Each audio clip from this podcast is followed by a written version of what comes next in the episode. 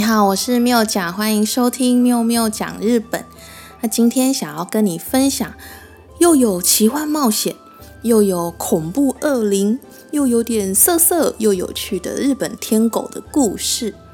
那天狗这个词啊，最早是出现在古代的中国，用来形容一些呃天文现象，像是月食啊，会或者是日食，古代人就会说是天狗食月，天狗食日。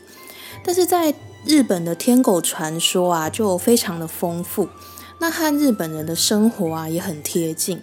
像是日本人会形容一个人骄傲自满啊、得意忘形的样子，就会说这个人很天狗之类的说法。那其实，在日本天狗啊有很多的分类，那也有不同的样貌。他们会伪装成像是修行的和尚，或者是小孩子等等各种不同的模样。但是他们真实的面貌啊，大家比较熟悉的，像是红彤彤的脸、长长的脖子，然后拿着一把嗯圆圆的那种羽毛扇子，然后还有一对大大的翅膀。那在《鬼灭之刃》里面啊，传授炭治郎水之呼吸的玲珑先生，他戴着啊就是天狗的面具。那天狗分成很多的种类，所以也有阶级上的差别。那大致分成大天狗和小天狗两种。那大天狗就是等级最高，然后法力也最高强，然后模样就差不多就是红红的脸啊，长长的鼻子，一般人最熟悉的那种天狗的样子。那其他比较低阶的就是小天狗，那也是有很多不同的细分，有像鸟一样的嘴巴，像是乌鸦的鸦天狗啊，等等等。那日本自古以来啊，有非常深的山岳信仰。那他们也相信啊，深山里面有天狗修行的道场。那所以，呃，天狗也会被当作是山神来祭拜。那日本各地的山区也都流传不同的天狗传说。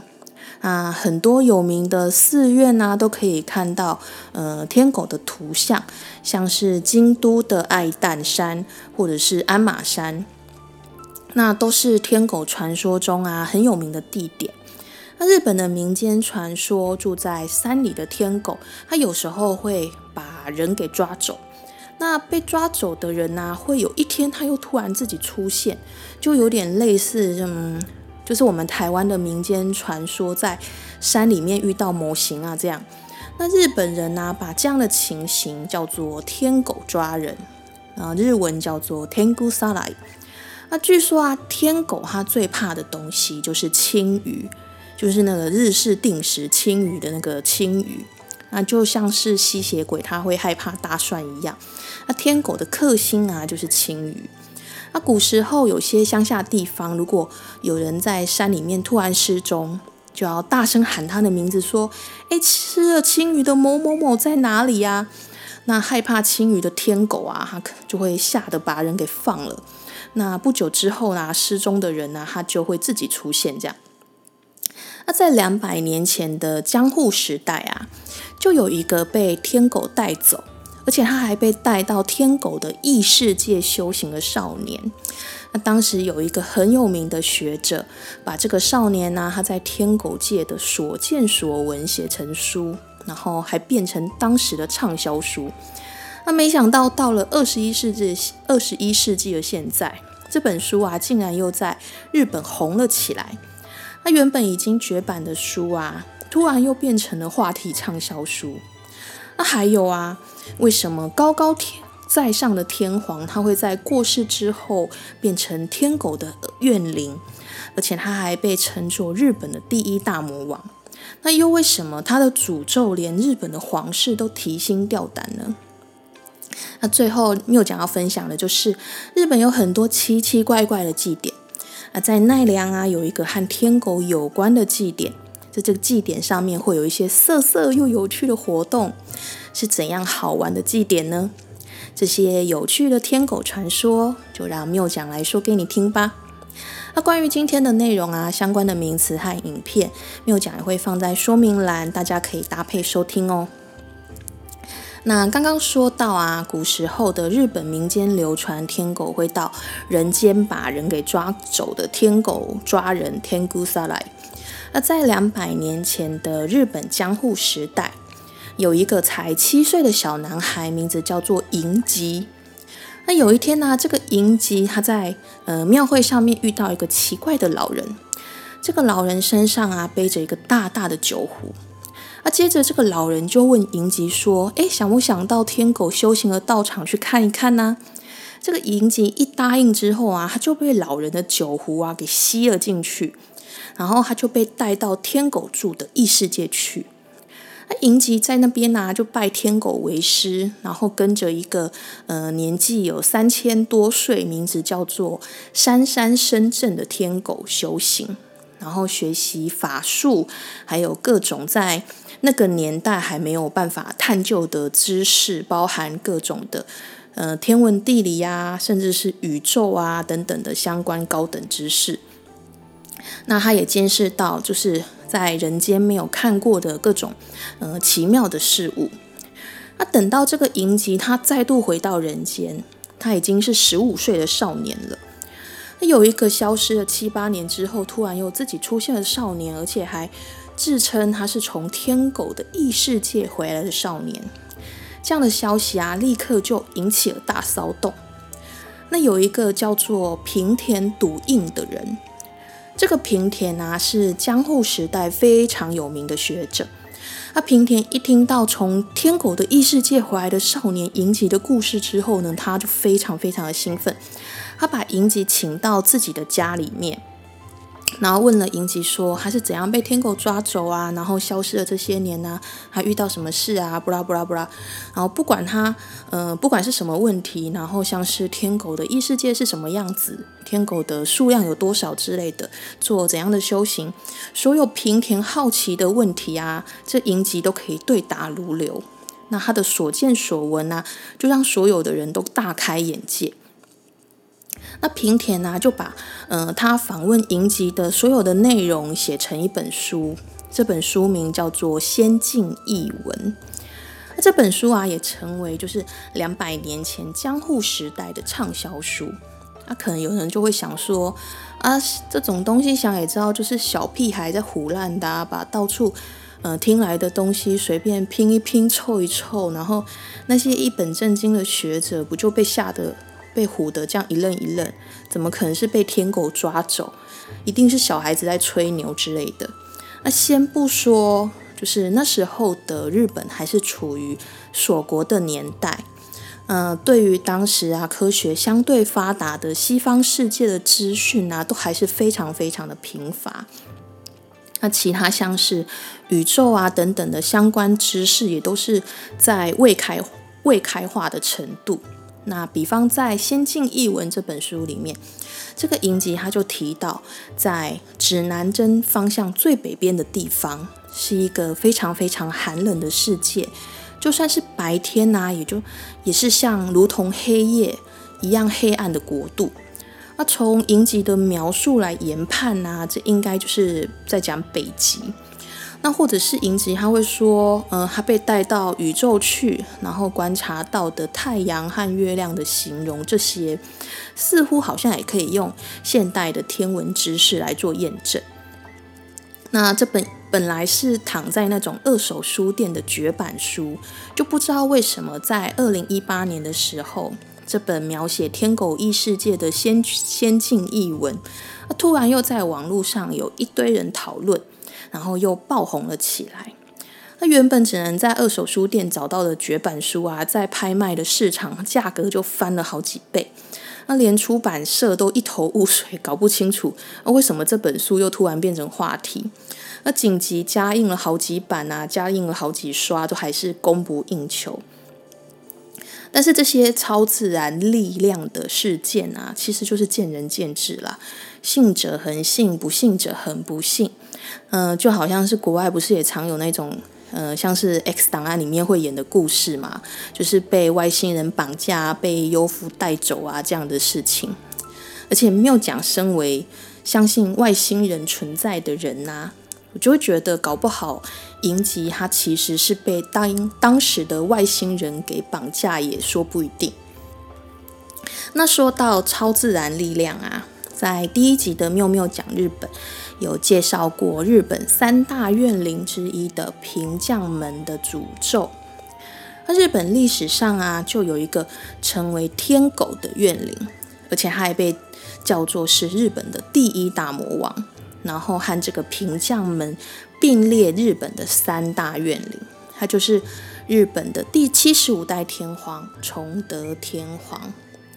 那崇德天皇啊，他是距离呃现在九百多年前，当时是日本平安时代的后期。那他是一个充满悲剧色彩的历史人物。这个崇德天皇啊，他在三岁的时候就即位了。但是那么小的小朋友怎么可能治理国家？就好像是呃被慈禧太后当成是傀儡的光绪皇帝一样，崇德天皇他也是相同的命运。那因为朝廷那种错综复杂的政治斗争啊，在崇德天皇他二十二岁的时候，他又被迫让位，然后交出天皇的位置。那后来变成自己的弟弟后白河天皇即位。那朝廷啊，就分裂成两派，一派支持哥哥崇德天皇，然后一派支持弟弟后白河天皇。那这两派人马的对立冲突啊，最后就引发了战争，发生了内战，就是日本历史上有名的保元之乱。啊，因为当时的年号叫做保元，所以是保元之乱。那结果是哥哥崇德天皇他被打败。然后他被流放软禁到当时的战旗国，就是现在日本的香川县，然后大家很熟悉的战旗乌龙面啊的发源地就在这里。那被流放到战旗国的崇德天皇呢，他就开始潜心向佛，然后每天钻研佛法啊，希望自己死后啊可以往生到西方极乐世界这样。那后来啊，他还把他自己亲手抄写的五本佛经，然后请人送给在京都的弟弟后白河天皇。他希望能将自己手抄的经书啊，供奉在京都的寺庙里面。那想不到这个弟弟后白河天皇啊，就说这个哥哥啊的行为一定是不安不安好心眼。表面上说是抄经书啊、祈福啊，但其实只是想要诅咒弟弟，是崇德天皇啊想要重新拿回王位的诡计，所以他就把五本经书全部都退回去。那看到自己千辛万苦抄写的经书啊，被被当成不怀好意的垃圾被退回来之后，这崇德天皇啊，他终于是忍无可忍，这下他就是真的发疯了。他把自己的舌头给咬破，然后用自己的血在这个经书上面写下说，他要把这五本经文给回向回向给魔道，而且。愿为日本之大魔元，扰乱天下，取名为皇，取皇为名。意思就是说，他自己将成为日本的大魔王，然后扰乱人世，颠覆朝廷，他要让皇族变成平民，让平民取得权力，这样的诅咒。这从此之后啊，崇德天皇他每天就是发狂一样，大吼大叫，披头散发。就真的是像恶鬼夜叉一样，一直到他四十六岁的时候驾崩过世。而据说他死的时候啊，就算把棺木盖起来，他的血啊都还是一直从棺木里面流出来。可以想象他充满了多么多么大的怨念。那可怜的是，嗯，崇德天皇啊，他就连驾崩之后。他也都没有得到皇室该有的规格办理他的丧礼，而且他还被当成是朝廷的，呃，和朝廷敌对的政敌。那据说一直到最后的丧礼啊，都还是遭到很残酷的对待。所以，因为这个崇德天皇他生前的怨念实在是太强大，那传说他死了之后呢，他就化成化身变成了大天狗，在人间作乱。这个大天狗啊，就是天狗界里面位阶最高、法力最强的天狗，而且据说崇德天天皇的他天狗的模样是全身都是金色，然后还有着金色翅膀的天狗。所以和崇德天皇有关的这些寺院啊或景点，也经常都会看到天狗的像。像是他最后过世的地方，就在现在香川县的白峰寺这里。然后这里也有供奉呃日本八大天狗之一的相魔方。那就有一种说法说，这个像魔方啊，这个大天狗其实就是崇德天皇的化身。那为什么要说崇德天啊？为什么崇德天皇他又会被说成是日本三大怨灵之一呢？就在他死之后啊，弟弟后白河天皇周遭的人啊，就开始一个接着一个莫名其妙的死亡。那陆陆续续又发生好几个，就是动摇国本、动摇朝廷政权的大事件。那民间呐也接二连三发生严重的灾情。那朝廷啊就开始传说，这一定一定就是崇德天皇的诅咒在作祟。就吓得这个后白河天皇啊，他就赶紧在京都盖了一间崇德天皇庙，那希望可以抚平崇德天皇的怨念还有怒气啊。因为当时崇德崇德天皇他下的诅咒，就是要让皇族变成平民，颠覆朝廷的诅咒嘛。就算事后啊，这个弟弟后白河天皇想要用崇德天皇庙来安抚哥哥的怒气啊，都已经是无事于事无补。因为之后就发生了日本历史上非常惨烈的内战，叫做元平和战。这个元平和战就是代表源氏和平氏这两大武士集团的战争。那当时的朝廷的权力核心啊，是被这个平氏一族他给把持。那平氏一族和这个源氏一族啊，这两个家族长久以来都一直是死对头，然后双方双方的冲突不断。但被平氏一族主导的呃朝廷政治啊，越来越腐败，那源氏一族的势力啊也越来越庞大。那后来最后终于导致元平合战的发生，那结果就是平氏一族彻底的被歼灭。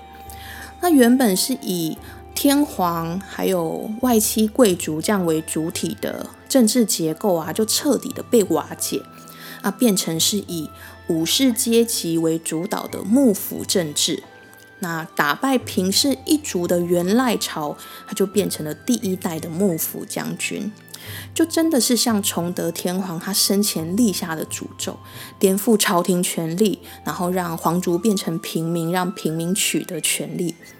它原本是以天皇和贵族为主的政治结构啊，就就此结束，然后变成以幕府将军还有武士阶级为主的政治结构。一直到呃历史课本里面有教过，就是末代的幕府将军德川庆喜，他大政奉还，然后把呃政治权力啊重新归还给当时的明治天皇，那才结束日本将近七百。七百年的武士年代，那今年日本 NHK 的大合剧叫做《镰仓殿的十三人》。嗯，前面提到的元平之战里面胜利的一方，这个叫做元赖朝的武士，变成日本第一代的幕府将军。这演的就是这一段的历史。那编剧啊是日本非常有名的导演三谷幸幸喜。然后演员还有小栗旬啊、兼田兼田将晖啊等等的大咖，大家有兴趣的话也可以追剧看一下哦。啊，据说重新取得政治权力的明治天皇，他非常非常在意他的祖先崇德天皇在九百年前下的诅咒，他很担心重新回归的权力会不会又被颠覆。那明治天皇就派特使到崇德天皇驾崩的地方去谢罪。那把崇德天皇的灵魂从呃接回来到京都，然后供奉在京都的白峰神宫这里。有一个都市传说的说法，就是明治天皇他可以顺利大刀阔斧的推行明治维新，然后成为呃日本迈向现代化国家的重要关键，也就是因为他有妥善安安置崇德天皇的缘故。那安置崇德天皇的这个白风神宫这边啊，也供奉了蹴鞠的守护神。这个蹴鞠就是古代像足球一样的球类游戏，所以这里也有很多呃球类运动相关的选手啊，或者是社团会来参拜。那有很多很有名选手的呃签名或照片，像是日本很有名的足球选手本田圭佑，然后连日本很有名的呃足球漫画《足球小将义》的作者啊，也都慕名而来。那白风神宫这边呢，有一种保佑比赛胜利的玉手，叫做斗魂手，那可以保佑选手斗志高昂，然后获得胜利。听说听说非常的灵验。那有说到玉手啊，就是想到呃日本的神社或是寺院，就跟台湾的庙宇啊办庙会一样，日本神社有各式各样的祭典。那在关西的奈良这边就有一个叫做明日香村的村落，那这里有一个叫做飞鸟座神社的地方，那有一个会有呃天狗啊，它会出没打人的屁股，然后还会有点涩涩的祭典。奈良这边呢，就本来就是一个充满历史文化的古都啊。喜欢日本旅游的人啊，可能都来过奈良的东大寺啊，或者是春日大社这些嗯有名的景点。奈良还有一个很重要的特色，就是到处都可以看到鹿，在路上走来走去，然后也是观光客很喜欢来玩的原因。那今天要介绍的飞鸟座神社，它的所在地明日乡村这边呢。嗯，它的历史也可以追溯到一千四百年前日本的飞鸟时代。那明日乡村是当时飞鸟时代的政治中心啊，保留了很多当年的遗迹或者是古坟。那日本政府它为了要保保护这个飞鸟时代的文化遗迹，所以这里整个村子都是有呃严格都市开发限制的保护区。那所以明日乡村这边啊还。还持续保存日本古早的那种田园景色。